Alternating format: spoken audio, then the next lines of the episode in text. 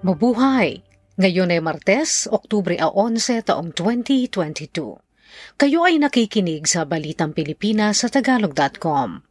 Sa ating pangunahing balita, lahat ng may-ari ng SIM card sa Pilipinas kailangang nakarehistro na. Dating Senadora Laila de Lima na hostage sa kanyang kulungan dalawa sa apat na raan at tatlumput-tatlong tiket na nanalo sa dalawandaan at anim na milyong Grand Lotto draw, pag-aari ng isang tao.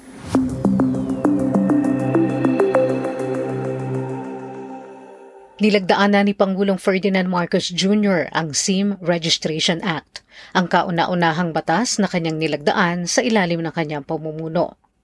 Nilalayo ng batas na maging responsable sa paggamit ng SIM card at matukoy ang mga may-ari nito.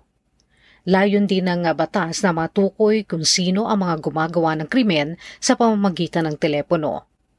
Sa ilalim ng batas, ang lahat ng public telecommunications entities o mga direktang nagbebenta ay hihingan na ang SIM card user ng balidong identification document na may larawan. Ang mga kasalukuyan namang prepaid users ay bibigyan ng limitadong panahon para irehistro ang kanilang SIM sa kanilang mga providers. Kapag hindi ito nagawa, madi-deactivate ang kanilang SIM card.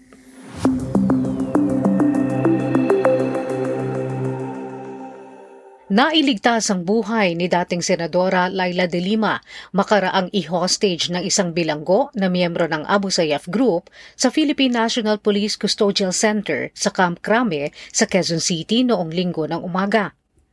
Patay ang nang hostage kay De Lima na si Feliciano Solayo Jr. nang barilin ito ng acting director ng Headquarters Support Service na si Colonel Mark Pespes. Patay rin ang dalawa pa nitong kasamahan na sina Idang Susukan at Arnel Cabintoy, makaraang barili ng mga pulis ng Special Action Force. Critical naman ang kalagayan ng pulis na si Corporal Roger Agustin, makaraang saksakin ng ginawang panaksak ng mga bilanggo. Napag-alaman na bandang alas 6.30 ng umaga, nagdala ng pagkain sa kulungan ng mga nasa maximum prison si Agustin. Pinagsasaksak ito ng tatlong bilanggo na nagtangkang tumakas sa pasilidad. Napatay agad ng pulisya si Nasusukan at Kabintoy at nakatakbo naman si Sulayaw sa custodial center kung saan natagpuan nito sa selda si Delima na nagro-rosaryo.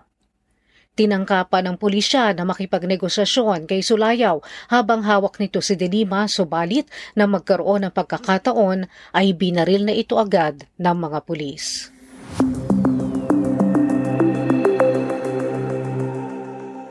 Makalipas ang sunod-sunod na pagbabawa sa presyo, mas mataas ang ikinarga ng mga kumpanya ng petrolyo sa presyo ng mga produkto nito ngayong linggo, lalo na sa diesel.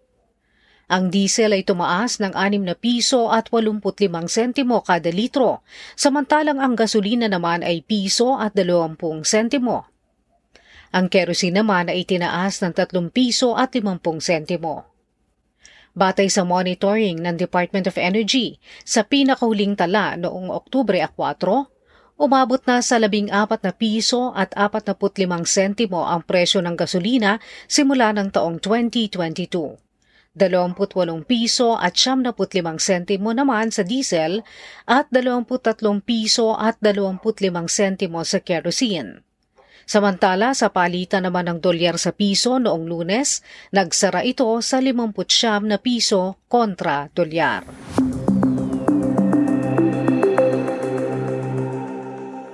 Karamihan sa natanggap na rating ng administrasyon ni Pangulong Ferdinand Marcos Jr. sa pagtugon sa problema ng bansa ay positibo. Maliban sa pagkontrol ng tumataas na presyo ng mga pangunahing bilihin batay sa nakita sa Pulse Asia Survey. Ayon sa survey na isinagawa noong Setyembre 17 hanggang 21, ang bagong administrasyon ay nakakuha ng mataas na approval ratings sa 12 sa 13 national issues. Ang pinakamataas nitong rating ay positive 75 sa pagresponde sa mga tinamaan ng kalamidad. Gayunman, ang pambansang pamahalaan ay nakatanggap ng negative 11 net approval rating para sa pagtugon sa inflation na tumaas pa sa 6.7% noong Setyembre, ang pinakamataas sa loob ng apat na taon. Sa naturang ding survey, lumabas na 66% ang naniniwalang ang isyu ng pagkontrol ng inflation ang dapat na unahin. Ang iba pang dapat na tugunan na nanguna sa listahan ay ang pagtataas ng bayad sa manggagawa na nasa 44 na porsyento, paglikha ng mga trabaho na nasa 45 porsyento at pagbabawas sa kahirapan na nasa 34 na porsyento.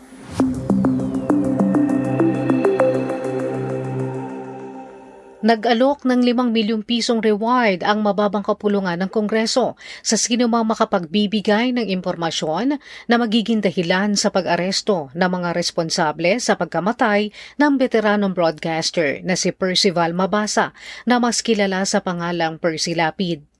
Ito ay bukod pa sa naunang isa't kalahating milyong reward na inialok naman ni na Interior and Local Government Secretary Benjamin Abalos Jr. at Attorney Alex Lopez. Nagpalabas na ng larawan ng pulisya ng person of interest sa pagkakapaslang kay Lapid.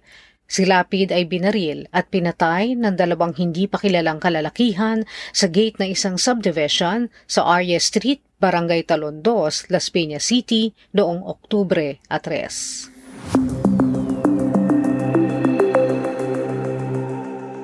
Bumaba na ang mga naiulat na nagkakasakit sa COVID-19 sa bansa sa nakaraang linggo, pero maaari pa rin tumaas sa pagtatapos ng Oktubre kapag binaliwala ng mga tao ang virus ayon sa isang opisyal ng kalusugan.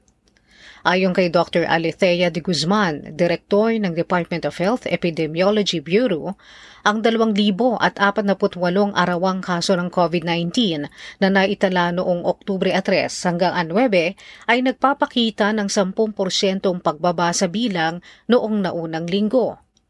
Nagbabala si De Guzman na kapag nakalimutan ng mga tao ang pagsusuot ng mask kapag nasa loob ng establishmento o masikip na lugar at pagdidistansya at iba pang mga pangkaligtasang hakbangin, maaaring tumaas na naman ang impeksyon sa 4,055 hanggang 8,600 at 70 sa katapusan ng Oktubre.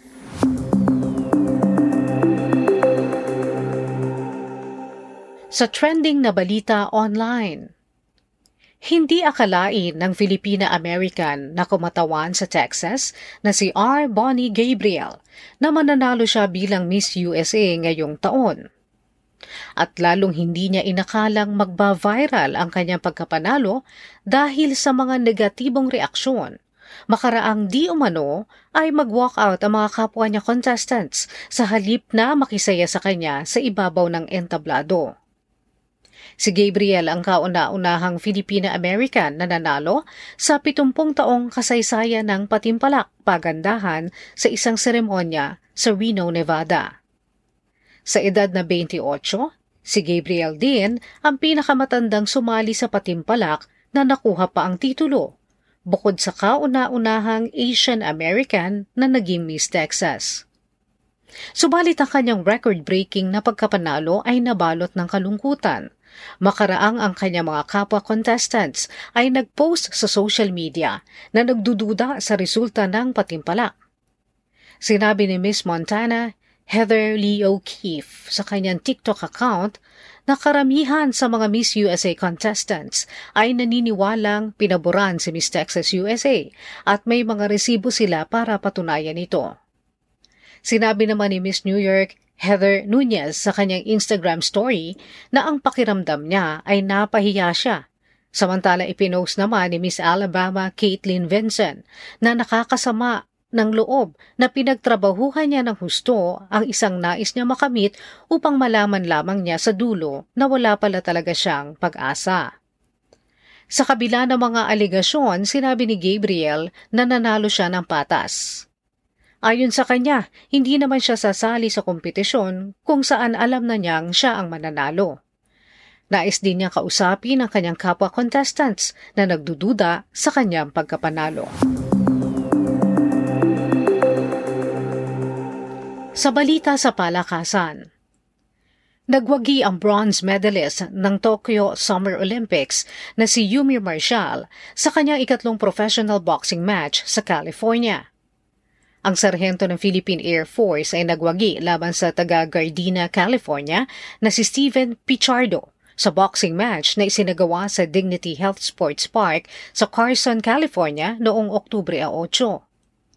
Sa kabila ng sugat sa ibabaw ng kanyang kanang mata mula sa hindi sinasadyang pagkauntog sa ulo ng kalaban, natalo ni Marshall si Pichardo sa isang desisyon makalipas ang anim na round sa middleweight division na kanyang dinominahan. Si Marshall ay silver medalist din sa 2019 AIBA World Boxing Championships.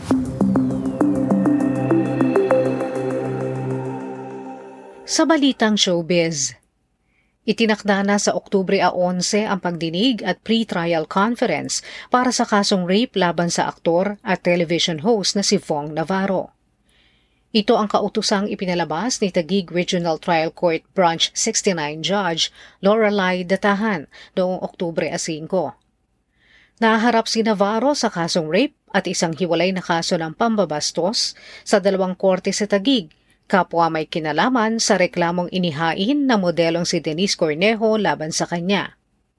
Nakaditine si Navarro sa NBI Detention Center bagaman at pinagbigyan na ng Tagig RTC Branch 69 ang kahilingan ng kampo ni Cornejo na ilipat na ang aktor sa Tagig City Jail.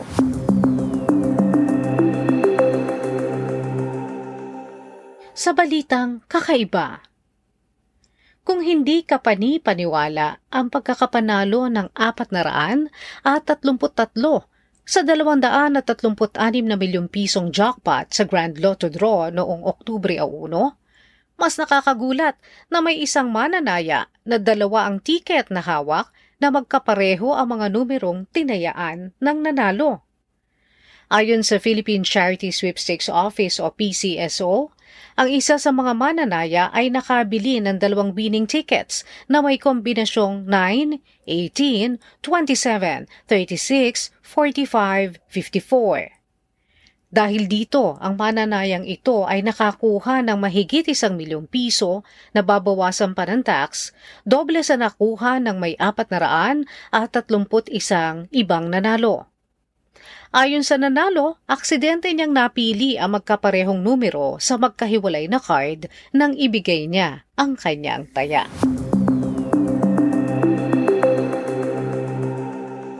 At yan ang kabuuan ng ating mga balita ngayong Oktubre 11 taong 2022 para sa Tagalog.com. Basta sa balita, lagi kaming handa.